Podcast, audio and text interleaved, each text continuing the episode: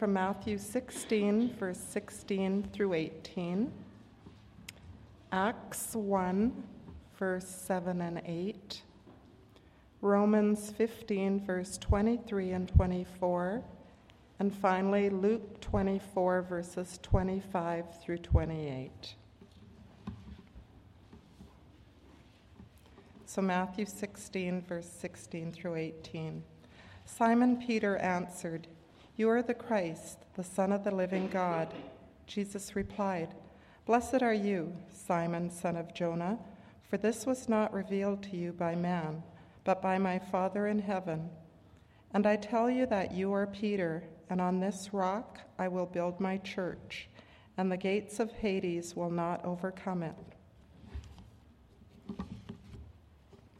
Now, Acts 1 7 and 8. He said to them, It is not for you to know the times or dates the Father has set by his own authority, but you will receive power when the Holy Spirit comes on you, and you will be my witnesses in Jerusalem and in all Judea and Samaria and to the ends of the earth. Romans 15 23 and 24. I have written I have written you quite boldly on some points, as if to remind you of them again, because of the grace of God gave to me. Oh no, I think I'm on the wrong part there. Sorry. Uh, 23. But now that there is no more place for me to work in these regions, and since I have been longing for many years to see you, I plan to do so when I go to Spain. I hope to visit you while passing through and to have you assist me on my journey there after I have enjoyed your company for a while.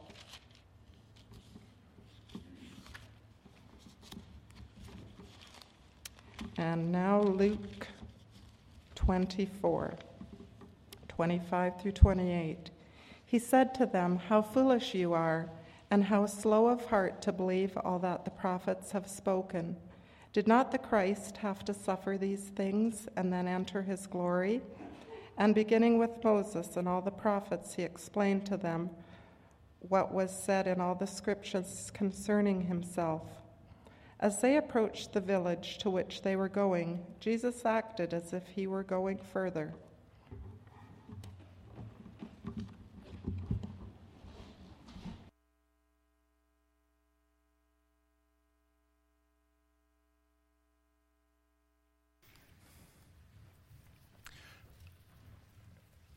Our text is uh, those last verses, or last words of verse 28, that Jesus is going farther.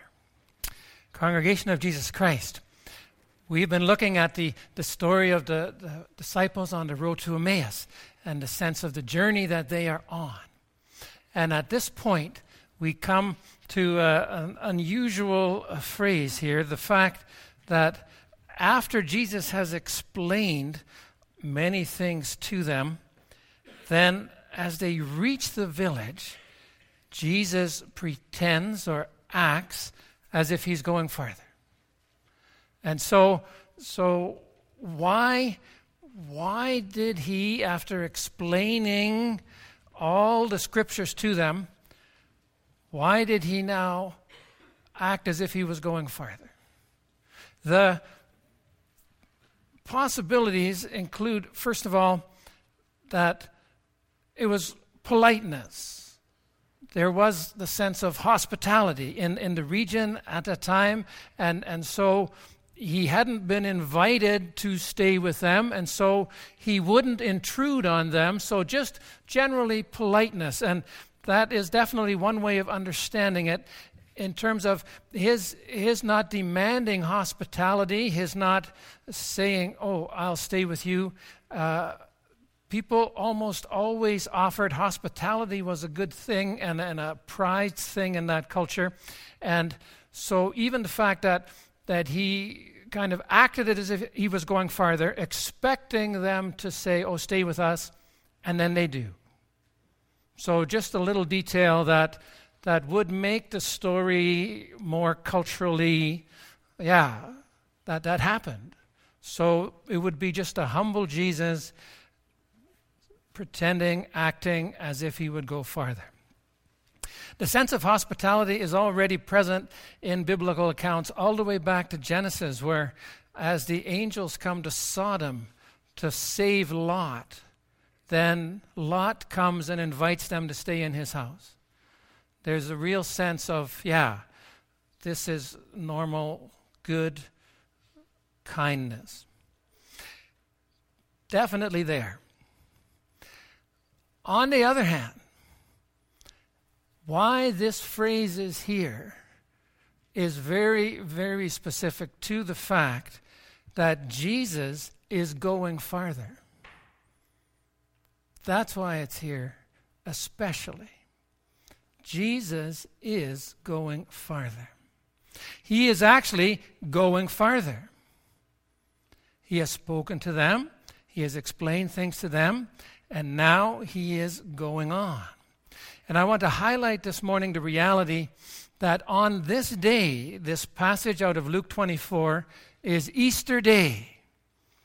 This is the risen Lord Jesus with his uh, risen body. And as the living Lord, he is starting out on a journey of declaring that new hope, that, that wonderful gospel salvation truth to the whole world. He is the, the living Lord. This is the day that he has conquered death and that he has started out on the road of ministry. And he has started by encouraging these two disciples who struggled in their sorrow, as we all do. And, and he has comforted them he has encouraged them, and now he is going farther. He does not need to stop and rest. Psalm 121 says, Our God does not grow tired or weary. He's no longer tied to the human flesh.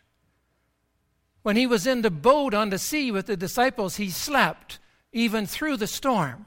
But now he doesn't need to anymore. He is the living, He is the resurrected Lord, going forward in the strength of His resurrection, divine self, and also with the, the victory. It's victory day. It's death has been defeated.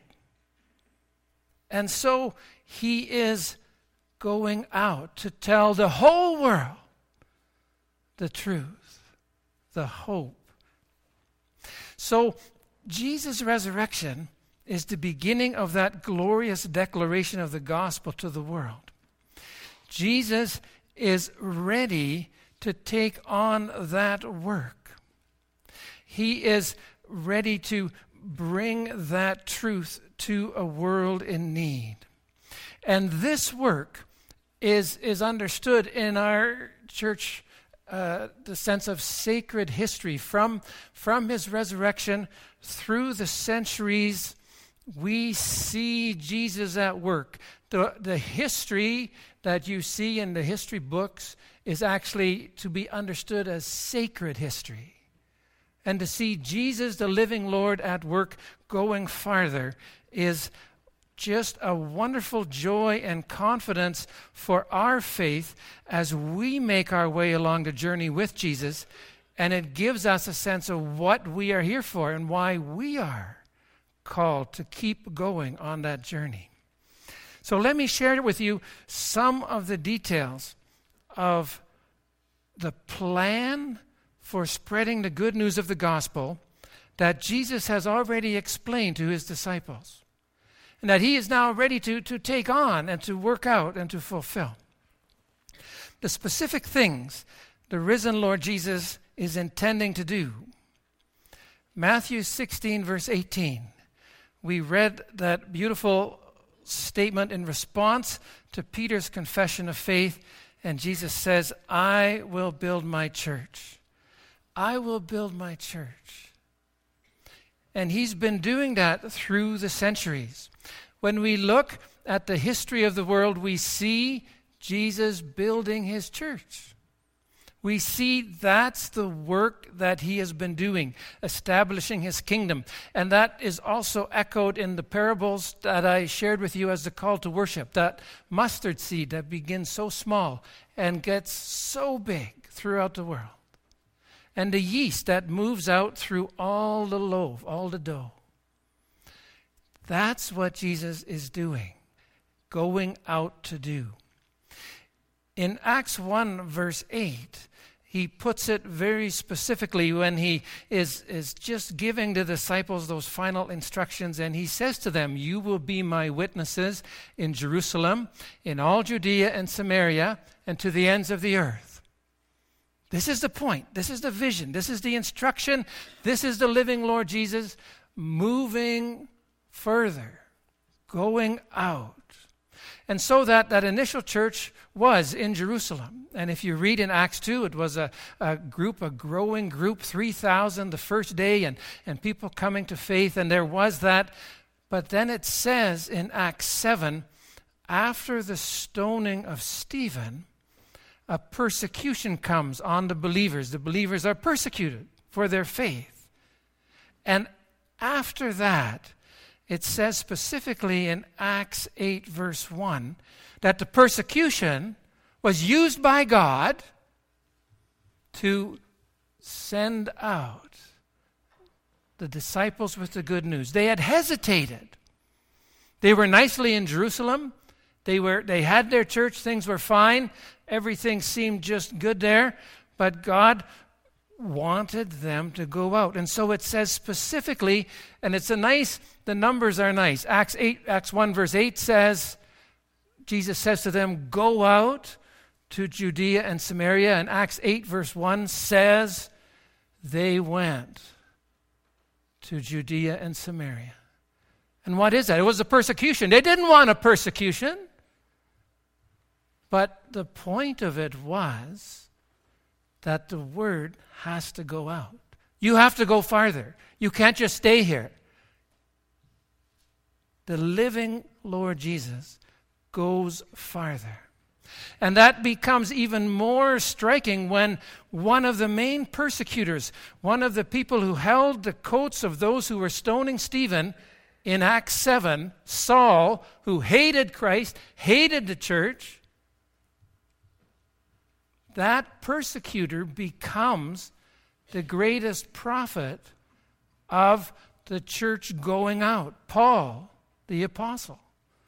And so Jesus is doing something, meeting Paul on the road as he is going out to stop the church. Paul in Acts 9, Saul, he's, he's on the road. He's going to get the church in Damascus. He's going to shut it down. And Jesus said, No, you're not. You are going to spread it. This is the, the vision. This is the call. This is the purpose. This is the journey the living Lord is taking them on. And so Paul goes out, very much in the sense of the Lord Jesus saying in Luke 24, verse 28, I have to go farther. The gospel is going farther. The living word of truth is going farther. And it's so interesting as you see Paul, he goes out on his first missionary journey in Acts, and he has a clear sense of the living Lord leading him, and, and he does go farther beyond Samaria to the, the, the towns and villages up into Turkey in Asia Minor. And he plants some churches there, and it's, it's a good thing. And then on his second missionary journey, Paul goes farther and, and he goes just, just further to the edges of, of Turkey and, and he tries to establish some more churches. But it's very striking in Acts 16, verse 7 to 9, where he has gone as far as he can go. He is not going to go any farther. He comes to the edge of the territory. He comes to Mysia, and, and he has a sense of, of okay, I'll, I'll have to go back this way or that way. And then, very specifically, though he has gone as far as he can go, Jesus says in a dream to him, Go farther. You have to go farther. I'm going farther. And there was, there was in Paul's mind too, the gospel doesn't go to Europe. It doesn't cross over to Macedonia. It doesn't go to Philippi. It's just for us here. And, and, but then he gets it. He sees the, the dream comes to him in Acts 16, and it says he goes. And he finds people there receptive to the gospel. The gospel comes to Europe to Philippi and Thessalonica and Corinth and finally to Rome. He goes farther because Jesus says, I am going farther. And wherever he goes, he builds his church. So Matthew 16, verse 18, gets worked out in terms of the churches become established in all these places. And you see in the New Testament, after the Gospels, you have a number of letters Romans, Corinthians, Galatians, Ephesians. What are those? Those are places out there where the gospel has gone. And those are churches that are being established in areas unheard of. Oh, never, never the church would go there. It's there, doing amazing things. And so that vision is, is captured again in the New Testament, the letters to the churches that continue to be taken and recorded and encouraging for the church in that ministry of going farther. Finally, uh, Romans 15. It's the only place specifically where Spain is mentioned. Spain is the end of the world. In that sense, going west when Jesus says in Acts 1, verse 8, go to the end of the world, okay, we're there now, Spain. The people knew about it a little bit. One of the places, Tarshish, that's mentioned in the Bible, Tarshish as a port, is in southern Spain near Gibraltar. It's mentioned in the book of Jonah when Jonah wants to get away from God. He boards a ship to Tarshish. Where's Tarshish? Far end of the world. God cannot find you there. That's why he goes there. That's the end of the world. That's where God wants the word to go, where Jesus wants to go. And so in Romans 15, Paul the apostle, led by the Spirit, gets it he plans to go there. We're not sure if he ever actually got there.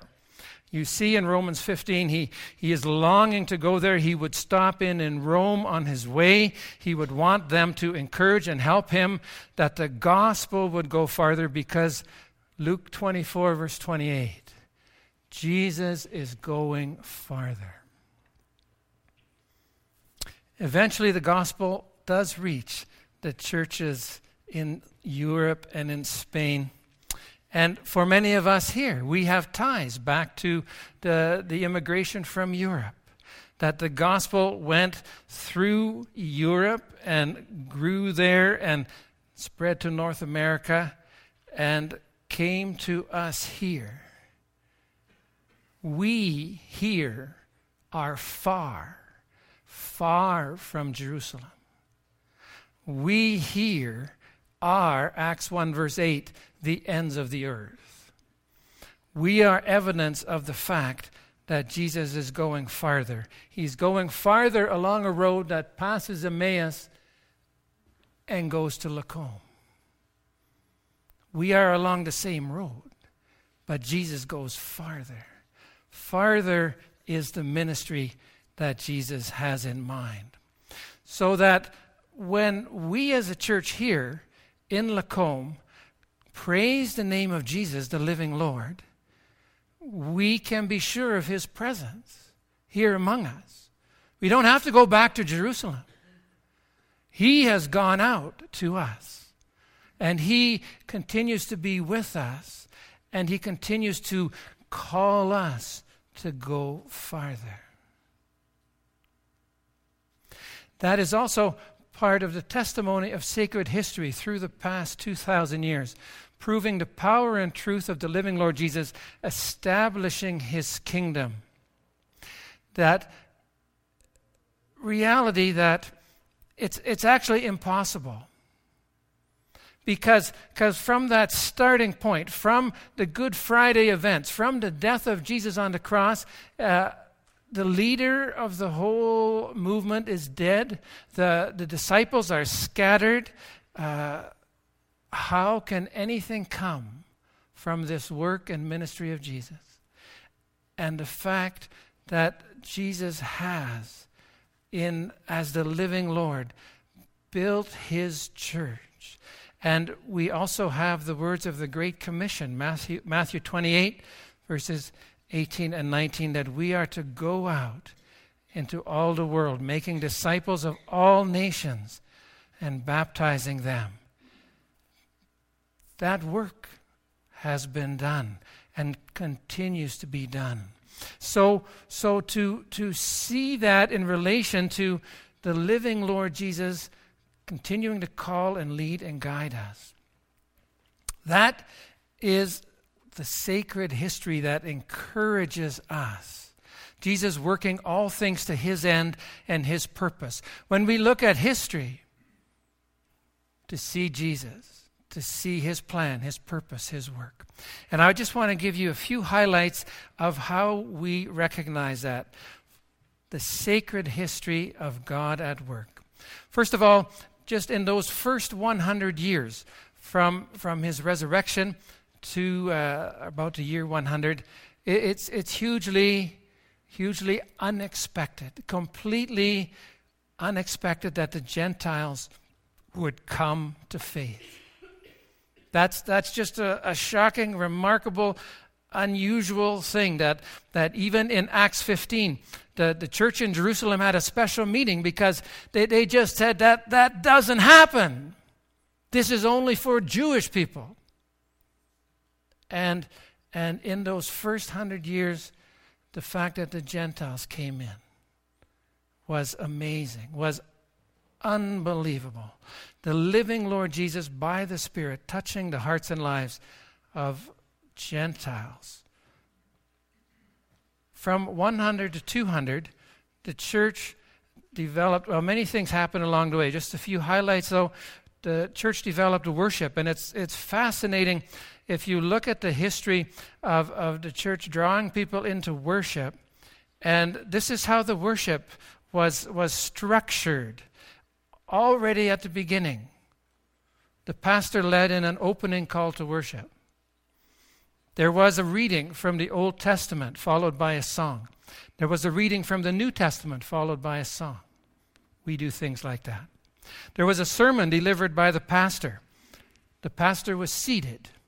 I don't know if I want to try that, but that's, yeah, that's what they did initially. Then they had the Lord's Supper together, which we do. Members brought their own small loaf of bread and a small flask of wine from home. And those were combined, and then they had Lord's Supper together. The congregation had a time of prayer, fairly lengthy time of prayer, like our congregational prayer, and they left with a benediction.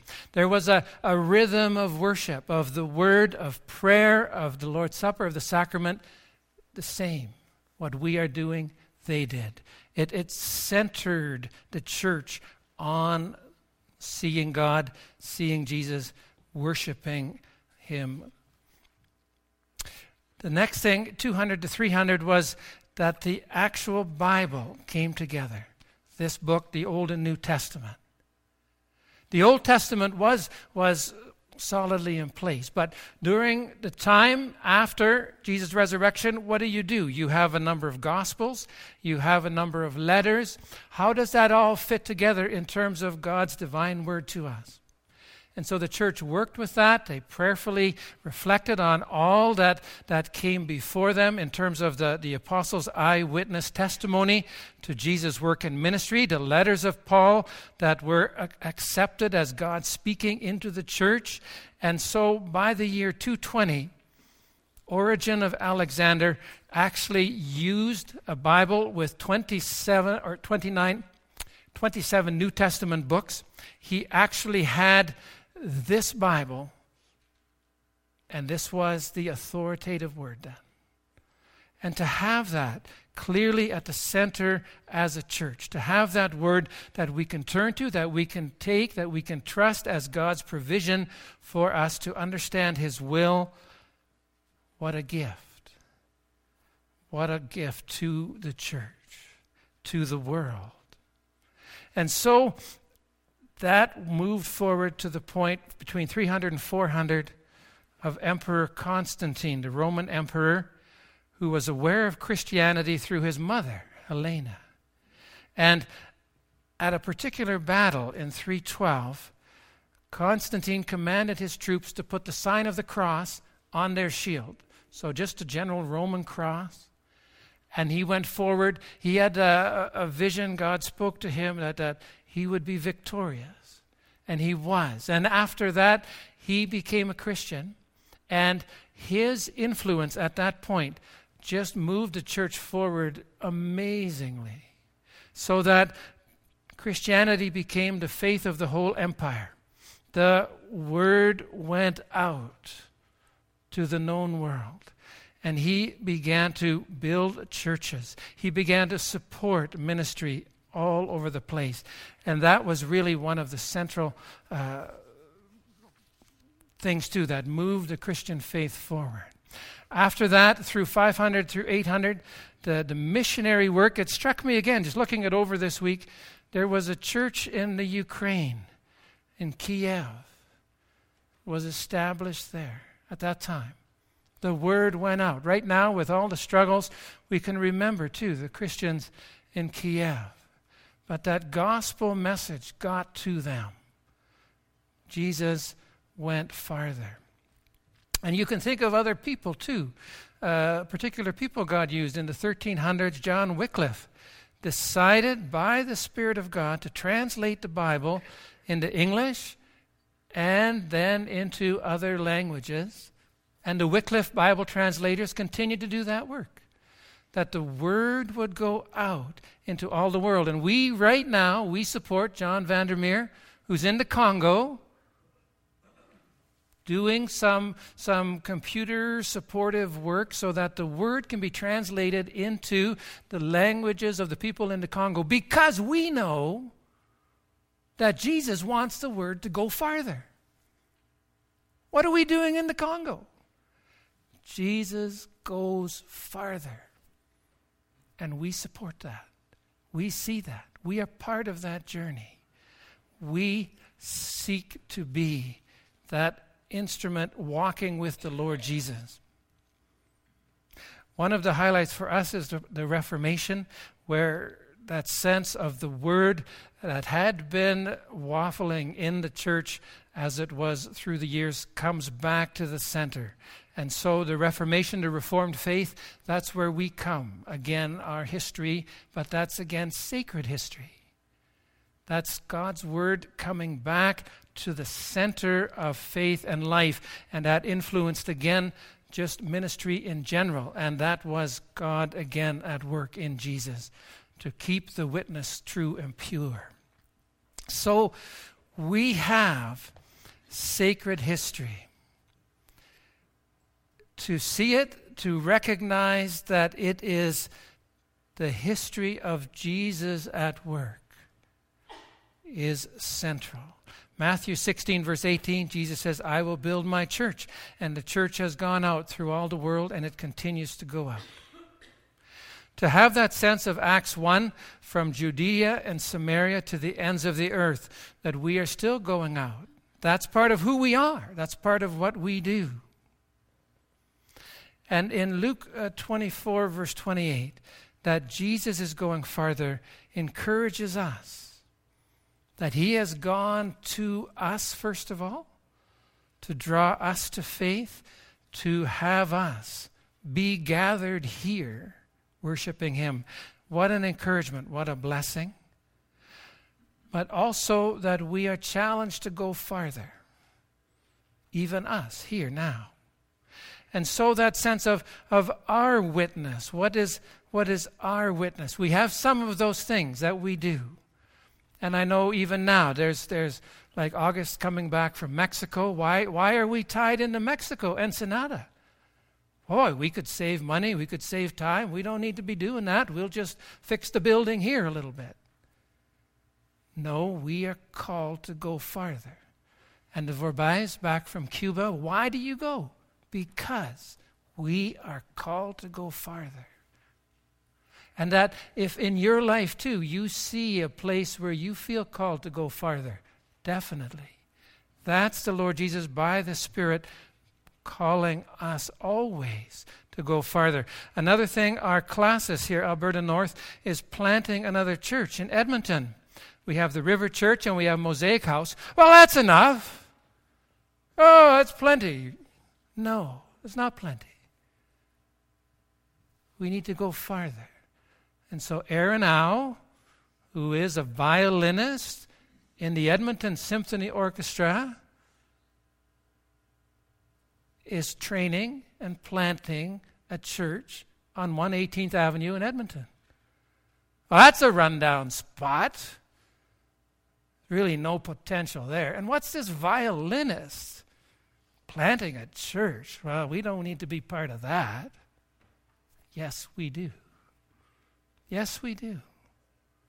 Because Jesus calls us to go farther. It's amazing that this even is coming together and it's being richly blessed. And so to keep that sense before us, and, and just finally, most specifically, just, just for us individually,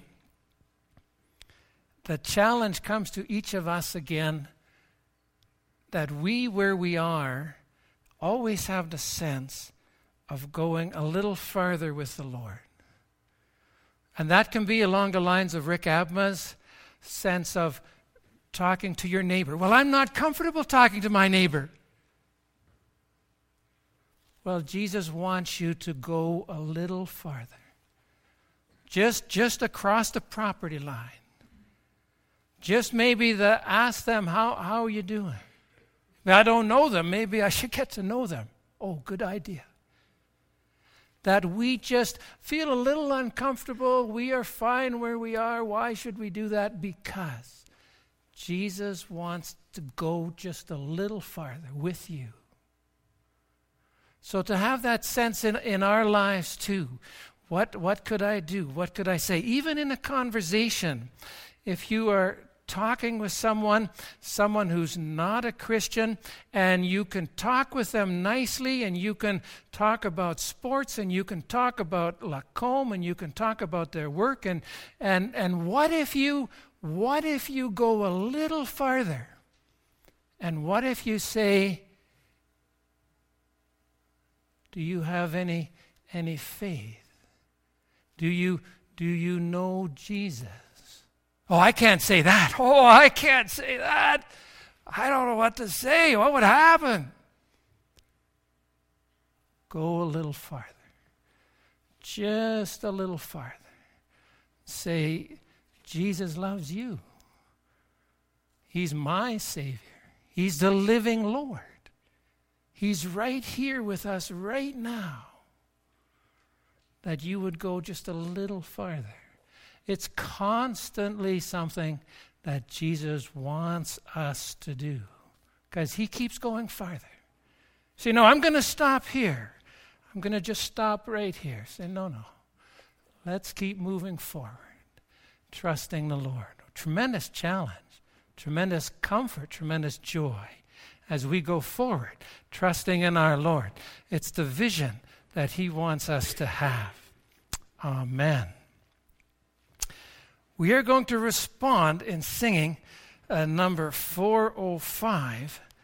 405, we serve a risen Savior. He's risen, He's living, He's in the world today.